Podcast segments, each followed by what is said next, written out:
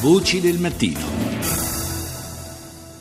Le 6.39 minuti in questo istante, buongiorno di nuovo da Paolo Salerno. In questa seconda parte di Voci del Mattino, come primo argomento, vogliamo parlare di apnee notturne, un, uh, un problema che affligge moltissime persone e molti non si rendono neanche eh, bene conto di quanto potenzialmente grave sia questo disturbo. Eh, ora a portare in primo piano eh, questo problema c'è un una, eh, l'entrata in vigore di una eh, direttiva europea che eh, limita l'accesso alla guida per chi soffre eh, di questi disturbi. Ne parliamo stamani con il direttore scientifico della Fondazione per la ricerca e la cura dei disturbi del sonno ONLUS, Francesco Peverini. Buongiorno. Buongiorno buongiorno agli ascoltatori. Dunque, eh, qual è il rapporto fra le due cose? Perché eh, limitare o addirittura in, nei casi più gravi impedire il eh, diritto di guidare la macchina eh, per, eh, per, chi soffre di apnee notturne? È molto importante conoscere eh, questa sindrome perché la sonnolenza diurna è alla radice di circa il 20% degli incidenti d'auto nel nostro paese e la sonnolenza diurna tra le tante cause riconosce anche le apnee notturne, è l'unico disturbo organico su cui possiamo intervenire efficacemente.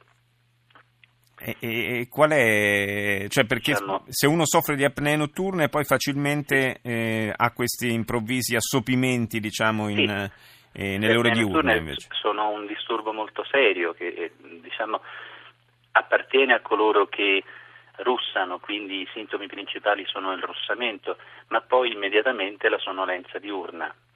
Le apnee sono delle interruzioni del respiro notturno, la parola apnea a volte ci fa pensare al fatto di andare sott'acqua e quindi di prendere aria e poi andare sott'acqua, invece di notte accade il contrario, una volta espirato inizia l'apnea e quindi senza più riserva d'aria, noi abbiamo il respiro bloccato, l'interruzione del respiro che può durare da 10 secondi fino a un minuto, molto tempo, con cause emodinamiche, respiratorie, cardiache molto importanti.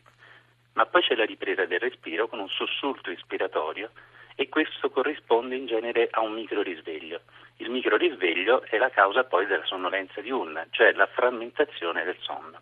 Certo, uno dorme quindi anche senza rendersene conto, eh, senza rendersene conto dorme male e quindi poi durante il giorno è, è più portato a eh, causa stanchezza ad assopirsi. Ma come si fa eh, a um, legare un provvedimento come appunto la, la, eh, lo stop alla concessione del, del, permesso di guida, della patente, a disturbi come questi che eh, sono ben difficili da rilevare? Solo eh, il, il, singolo eh, cittadino che soffra di questi disturbi può, qualche, tra virgolette, autodenunciarli?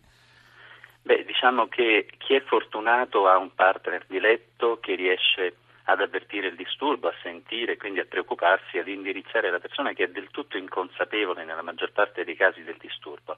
Tutt'al più sa di russare perché da quando era giovane o gli amici o appunto la fidanzata o il fidanzato hanno detto questa cosa.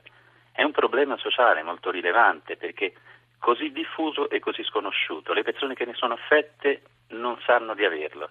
Quindi bisogna anche a volte convincere i pazienti di quello che hanno. Io faccio fare dei piccoli filmati con gli iPhone, con i telefonini, con i sistemi che adesso sono più facilmente reperibili, proprio per dimostrare loro qual è l'interruzione del respiro che grande disagio notturno provoca.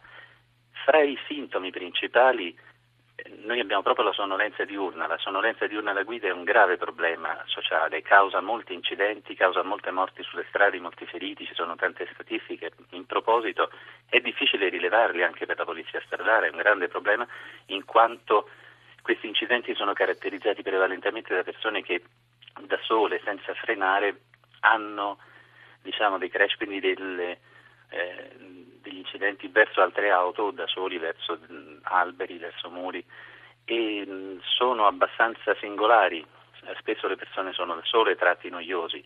Noi immaginiamo che questa mattina mentre parliamo qualcuno si starà facendo la barba, qualcuno è già uscito in macchina, qualcuno prepara i figli, ma alcune persone hanno un sonno non efficiente, quindi questa mattina sono già stanche prima ancora di iniziare la giornata. E Come li capisco, guardi, mi alzo la mattina alle tre, li capisco molto bene, sì. devo dire la verità. Questa stanchezza è, diciamo, il primo sintomo importante, la stanchezza e la sonnolenza, poi la cefalea e poi sapere di russare e poi queste pause respiratorie, queste interruzioni del respiro avvertite dai familiari magari durante la notte che preoccupano molto e poi tanti altri sintomi come la caduta di livelli di concentrazione, di attenzione, di vigilanza che sono anch'essi molto importanti. Noi parliamo oggi degli, dei conducenti d'auto, degli autisti professionali, ma dobbiamo immaginare anche i controllori di volo, i piloti d'aereo, certo, tutte le persone certo. che hanno responsabilità verso terzi. Senta, dottor Quindi Peverini, ma eh, questi problemi... In altri paesi è molto sentito. Questi, questi problemi di apnea notturna a lungo andare possono anche provocare delle vere e proprie patologie? Sì, le complicanze cardiovascolari, adesso per non complicare troppo il discorso, però hanno complicanze cardiache e neurologiche. Mm. Arriviamo fino all'ictus, all'attacco ischemico transitorio cerebrale per la parte neurologica e alle aritmie cardiache o all'infarto per la parte cardiaca, con insufficienza cardiaca. Quindi tutti i sintomi che vengono provocati dalla persistenza di un soffocamento con abbassamento di ossigeno periodico nel sangue. Certo, resta, come dicevo prima, il fatto che sarà veramente difficile eh, che qualcuno possa rinunciare alla patente perché si scopre che soffre di, di apnea notturna, perché sì. sappiamo bene come le, le, visite per la concessione o il rinnovo del permesso di guida non siano poi così approfondite da consentire di, eh, di rilevare problemi di questo tipo. Beh, il medico che fa la visita dovrebbe conoscere a fondo questi problemi, primo per non incorrere in errori e quindi fare di troppe persone dei sospetti di pazienti con apnea notturna, secondo per non dimenticarne qualcuno molto importante. L'unico modo per fare diagnosi è la polisonnografia, ma noi immaginiamo che di colpo ci troveremmo tutti coloro che vanno a rinnovare la patente certo. indirizzati, quindi sarebbe un grande problema poi sanitario.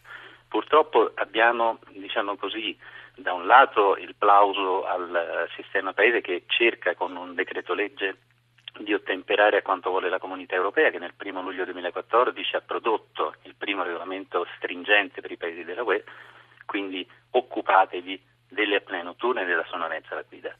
L'Italia lo fa, ma non è seguito in questo periodo un adeguato eh, diciamo, provvedimento, un'attuazione di quello che è la preparazione della classe medica e di tutta questa catena di medici che deve vedere i pazienti o le persone, i soggetti che vanno a rinnovare o a chiedere la patente e così siamo un pochino indietro. Eh, diciamo che quantomeno questa iniziativa dal punto di vista normativo, legislativo potrà avere il merito di attirare l'attenzione sul eh, problema. Io ringrazio Francesco, Francesco Peverini, direttore scientifico della Fondazione per la ricerca e la cura dei disturbi del sonno. Grazie di essere stato con noi.